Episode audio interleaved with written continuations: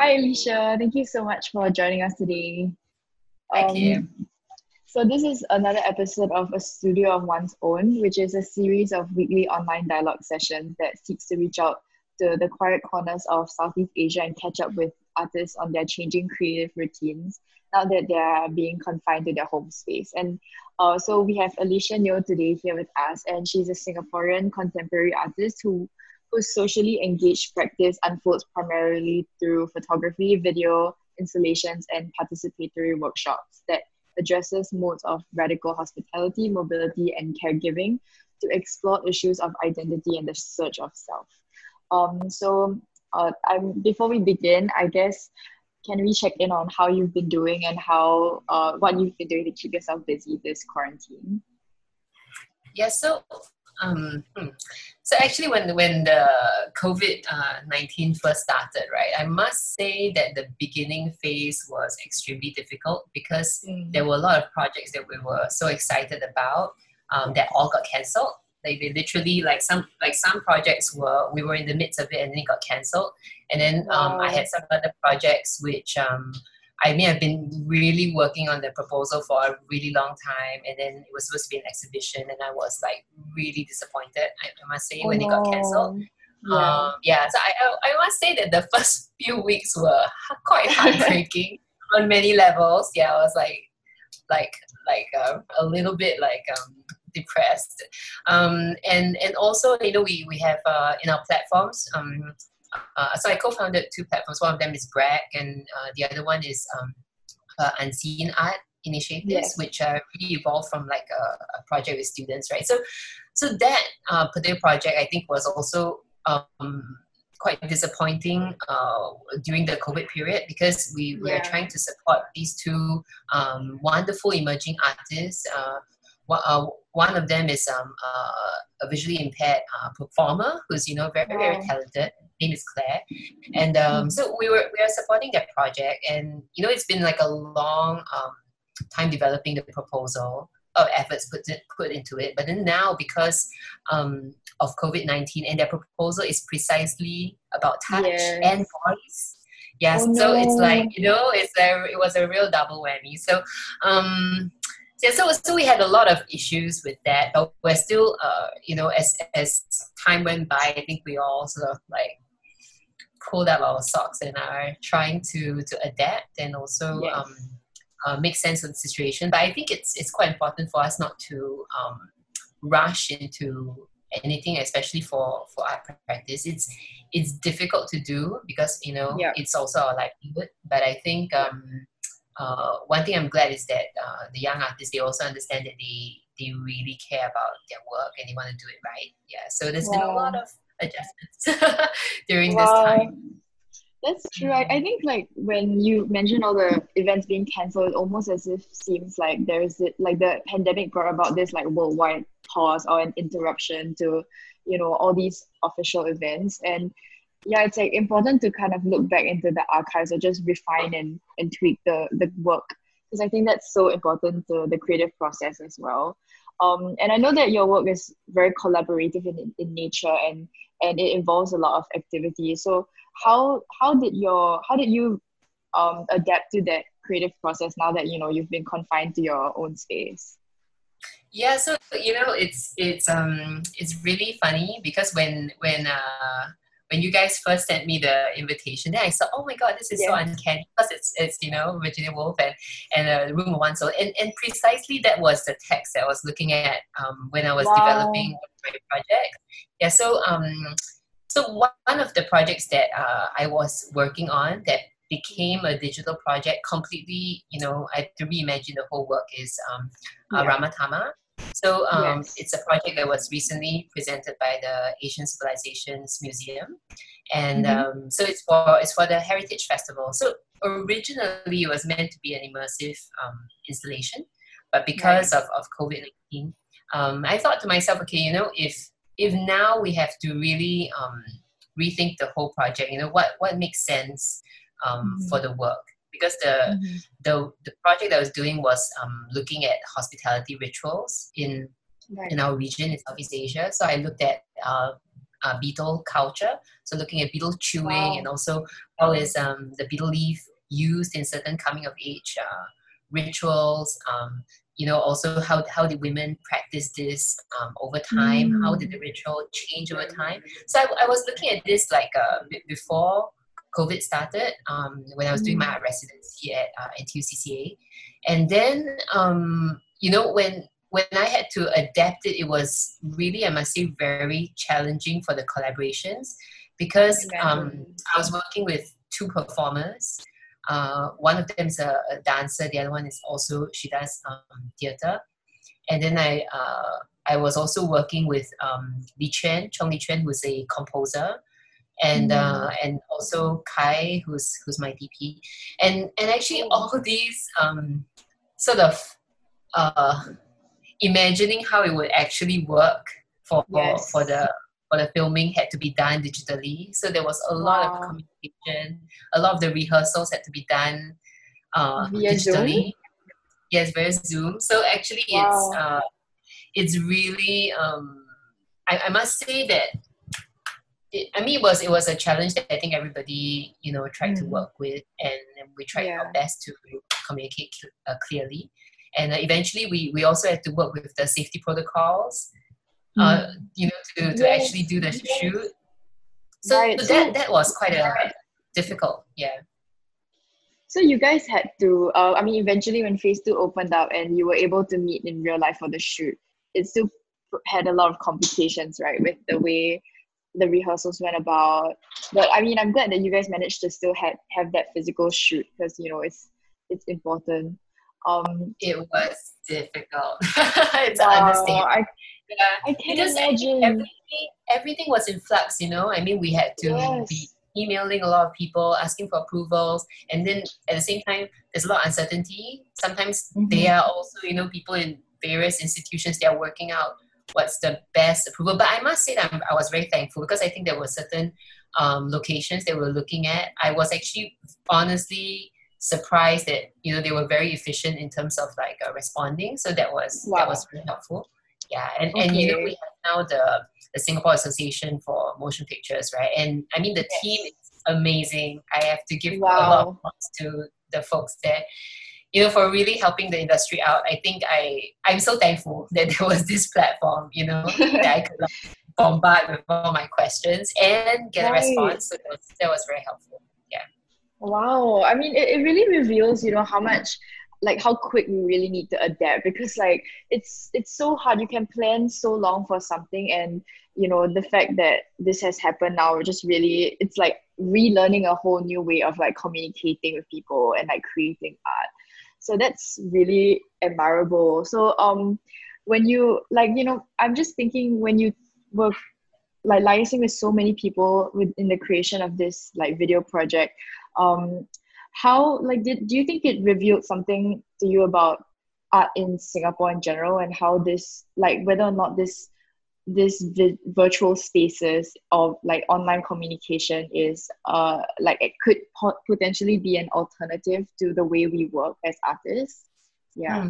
Well, I think for me, I think what has become quite useful, I think in this time, is because, you know, now we are not just having groups who are you know, not technologically advanced, or they don't have access to this technology, right? So it's not just these groups anymore. Like, a lot of people have to get on this platform. So I think that has opened up a lot of opportunities for remote working. So now we're actually able, you know, much more able to collaborate with certain international partners, which we previously, you know, that it might have a lot of more barriers, or there's a lot more resistance to that. But then these days, you know, even some of the young people that I'm working with, say some of the students who are living with vision impairment, you know, they are also within their schools, they're being exposed to certain kind of like Zoom and technology and all, and you know, they're trying to learn. Of course, it's you know, there's a lot more legwork to get them to really use these platforms in a more sophisticated way. But I think there's a start, you know, there's a stronger push now. So I think there's quite a lot of potential there. And then also, you know, with with our platform Brack, I think we are also trying to experiment with precisely this virtual space. Yes. And you know, what does it mean to share space? Yeah, so right. Actually one of our current research focus is actually looking at acts of gathering during times of conflict and disruption. And I'm working with very closely with my colleagues, Javon Chandra and Keith Franklin, who are both artists in, you know, with backgrounds in music and also performance. And so recently for our research, we during COVID, we actually experimented with a series called The Making of a Meal. You know, so the idea was to use this simple prompt as a start to, as a springboard to discuss, you know, what does it mean to share space, you know, and we're looking at the domestic space because now that everyone's confined at home, how does this simple task or this simple prompt actually invite a lot of discussions of the challenges of that? Because it's true, you know, when we had certain participants who signed up for this sort of intimate gathering, virtual gathering, so the invitation was to cook a meal that you have to share and then, you know, join us for dinner virtually. And then actually you'll be surprised how difficult it is to do this task, you know, for some people. Yeah, like the access to the kitchen is actually difficult, you know. Some people don't have the access to that. And you know, in terms of like how are they, you know, which space are they using during the dinner, you know. Is there going to be interruptions? Yeah, so we had like a conversation about that, and I think moving forward, we're also looking at taking this idea of gathering further. So we're actually hosting a couple of other projects. The next series is called On Your Terms. Yeah, so we're looking at, you know, how do you host, and who's the host? You know, who is your unlikely host, and we're actually quite excited about it. That's going to be the next phase of this Two Gathering series. Wow, that sounds so exciting. I think like I'm really intrigued by your exploration of spaces because, you know, like we cannot really like ignore these four walls anymore. Like having been in the circuit breaker, we're just confined in a space, and like we're really having to like re-navigate the spaces that we really like inhabit. So beyond just space also, I think like time is something that we have to re-navigate now that we are being like, I feel like our calendars are in limbo and things like that. So I was wondering how you as an artist like see your, like, you know, how your perspective on space has been changed and how that has translated in, you know, maybe the way you revisit your old works, and like what you said about the Brack series, how that has also impacted your future projects. Yeah. Well, I think definitely. I mean, as an artist, right? I think I'm someone who really likes to work in specific sites. You know, I feel like that has been very important to me. Like I like to, for people to have an immersive experience in space, you know, so which is why when the exhibition got cancelled, I was like, oh my God, like I was incredibly, you know, disappointed. But I think in terms of space, you know, now that we are moving into this digital realm, and also a lot of people are imagining projects online, I think it's still important to look at, you know, this medium, you know, because even now our conversation is mediated through this you know, computer camera, right? So I think if we are making any kind of work, I think it should also address the medium which we're telling these stories through. So I would say that with our projects at Brack, we are now attempting to also look at how this change in communication, this change of presenting ideas of gathering would affect the work. So I think that's also important, that this transition is not just a very straightforward one. You know, we also it's like beyond just like putting information online, and it's really like taking advantage of this medium as space as a medium. Yeah, Exactly. And so I think if it's done that way with a lot more thought, and I think artists are now really pushing boundaries as well, and thinking of really innovative ways to provoke certain kind of unexpected relationships with this digital medium. Because I mean, we are all literally performing. For this, I can look at myself as I'm talking to you. So it's also interesting, right? How does it change? We talk to each other. So so I think in especially with my work, my collaborative work with Brack and my my team members, right? I think that's exactly what we're interested in. How are formats of gathering transformed through these different exchanges with the host and the space as well. Yeah. Well, I think like when we think of space and how it's transformed, it's very apt to bring up your past work, home visits, because you literally interrogate and not interrogate, but you visit and you experience these spaces that are so intimate to the subjects of your photography. So do you mind sharing a little bit about how that work was created and how I would say it's quite applicable now when everyone is being surrounded by just their home space 24/7.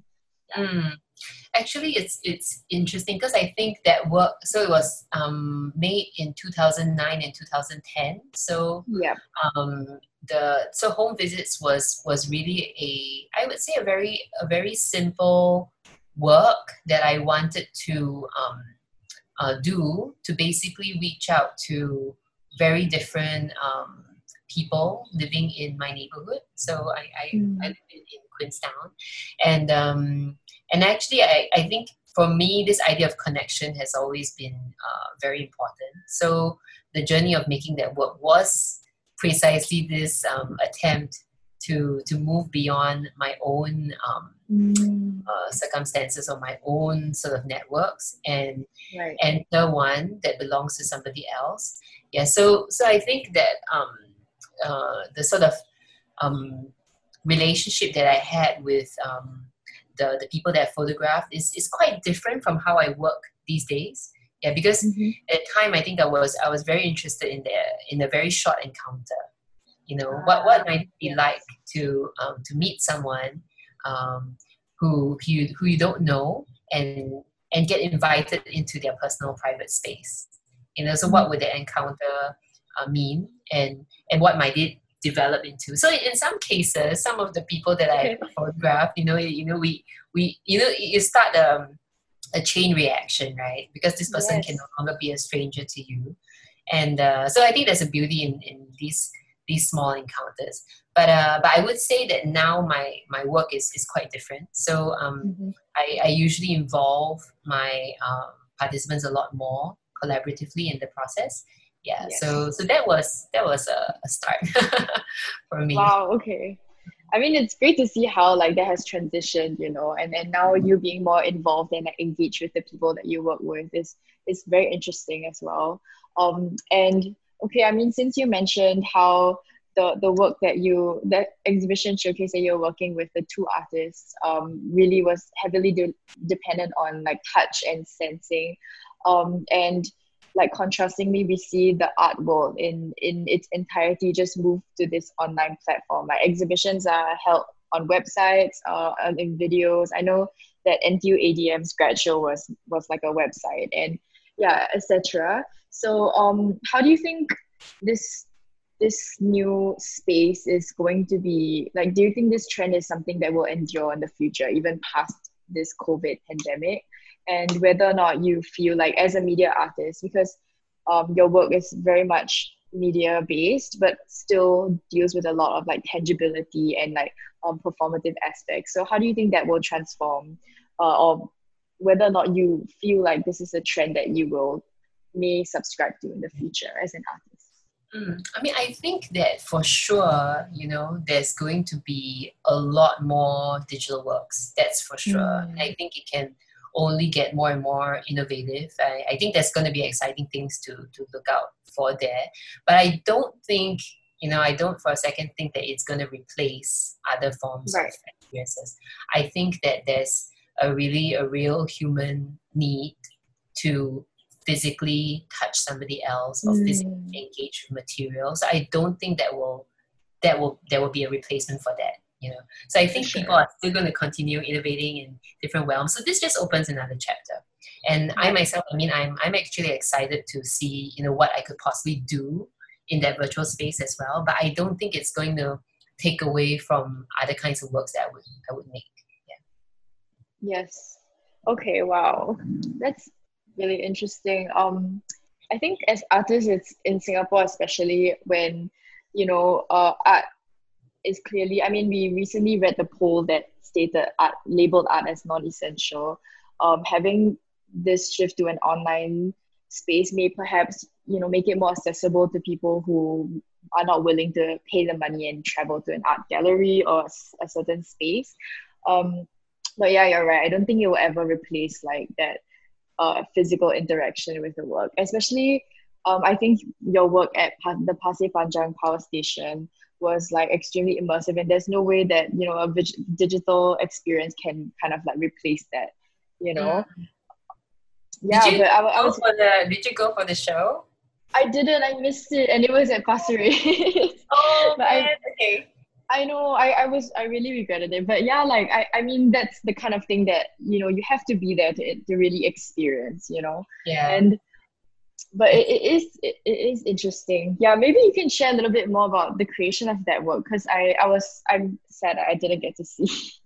No, I think it's, you know, to be honest, I think the first time we staged the work in the place, right? So Goethe Institute was actually the one that brought me, Li Chen, and Deborah Emmanuel together. And I think that was really a wonderful collaboration for me.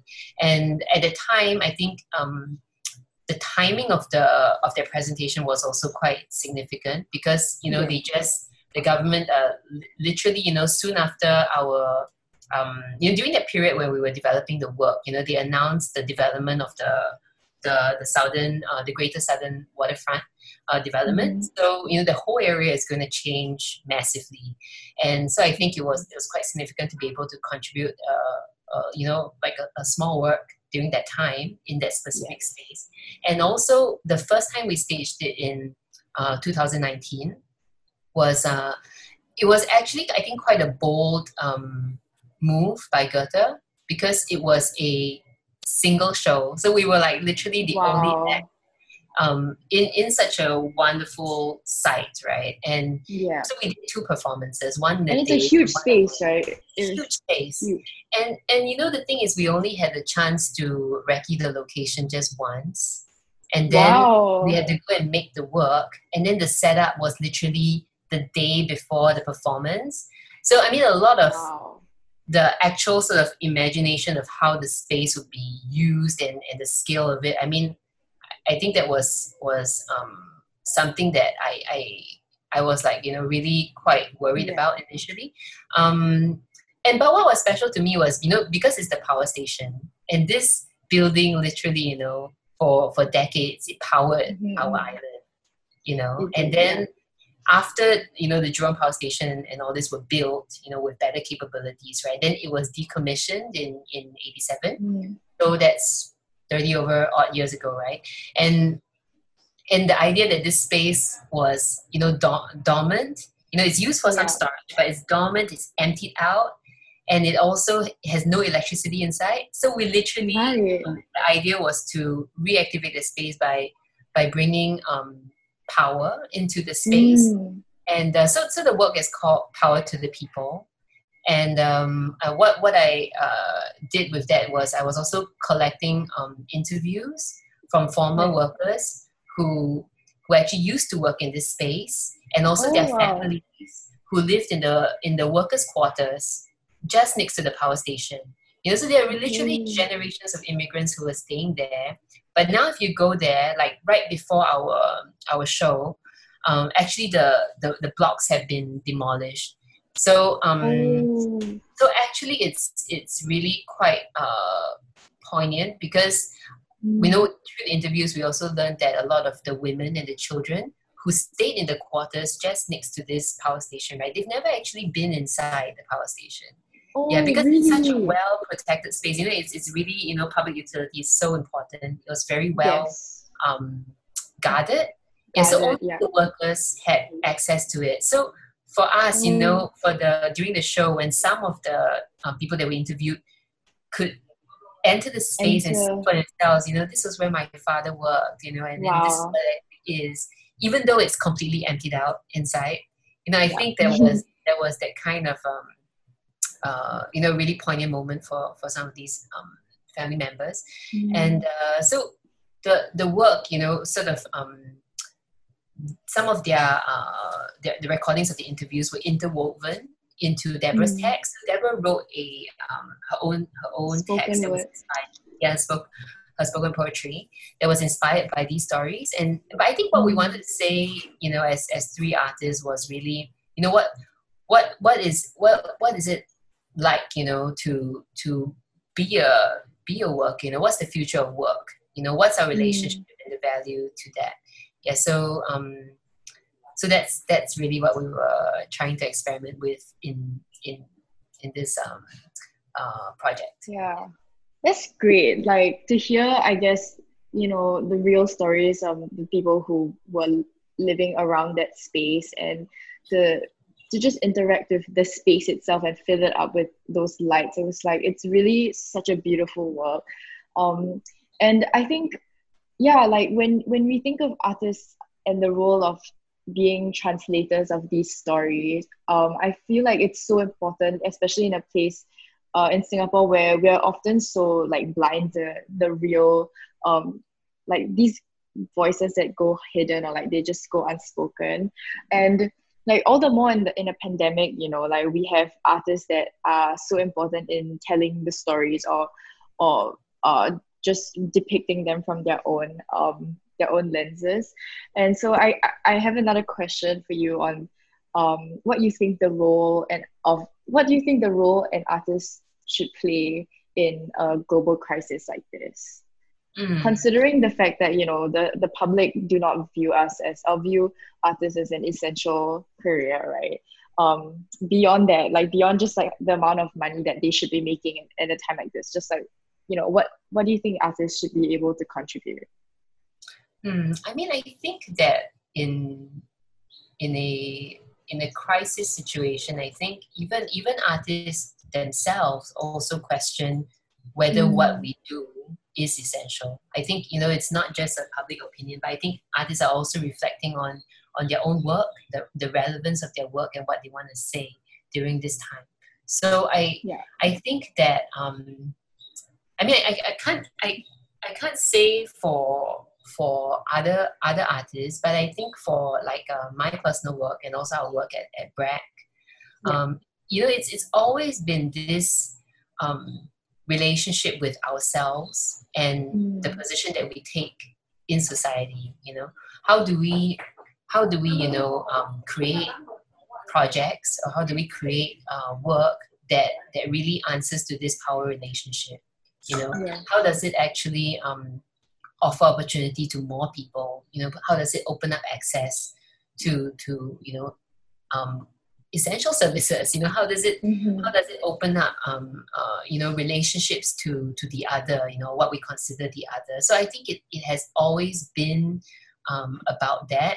You know, sort of reversing certain relationships or reversing the kind of attitudes towards you know, say marginalized groups or people's stories who are remain unseen or unheard and misunderstood. So I think artists can play that role, you know, in terms of like you said, translating. You know, how are we actually opening up opportunities for people to look at a situation from a different lens? I think that has always been the artist's role and gift. You know, I mean, it's a huge statement, you know, to say, you know, whether one is essential or not in this this world. But I think it also is a position of humility, right? To really, you know, if you start to really look at what you do. You know, do you actually, as an artist, practice what you preach?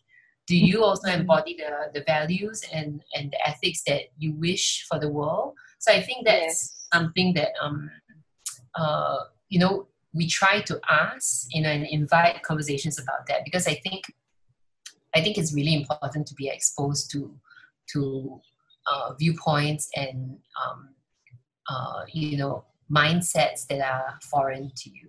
You know, I think that's the only way you grow through that discomfort.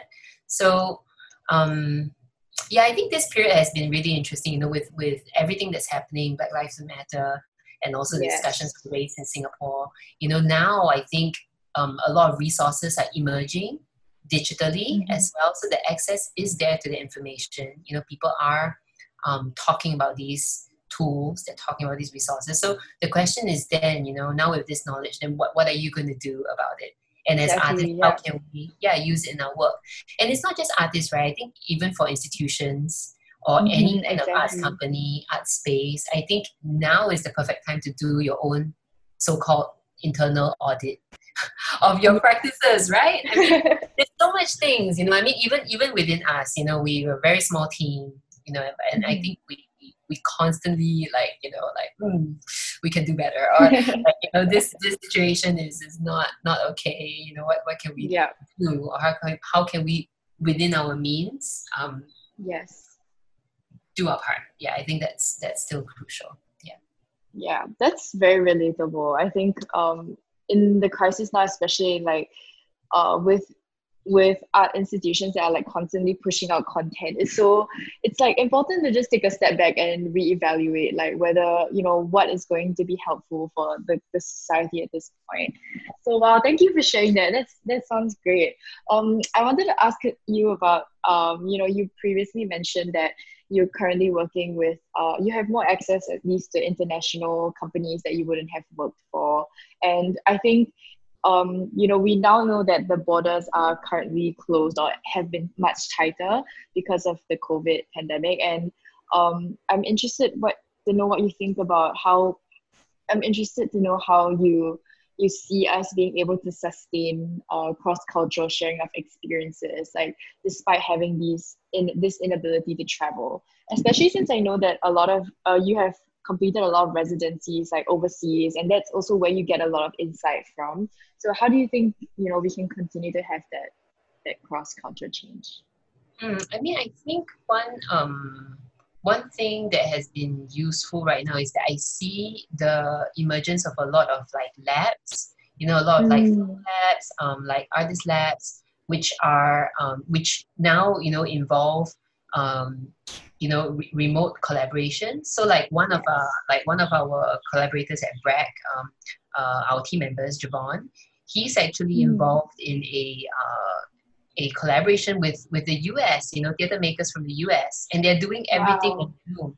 So it's quite nuts, right? So in Singapore, they'll be, I don't know if they're taking the morning slot, and I don't know who's taking the morning or the night slot, but basically there's this opportunity that came out because of COVID, right? So I think that's interesting also, you know, like, I think certain collaborations where normally, you know, people might think, oh, you know, if I had to fly somebody over, then, you know, cost is going to be an issue, right? Blah, blah, blah. And then, so that might, again, limit who I would pick for this. But then now, you know, people can work remotely. And I think, you know, people are able to, I guess, use their own platforms even more. You know, the desire to, you know, have, you know, that your own platform can be legitimate.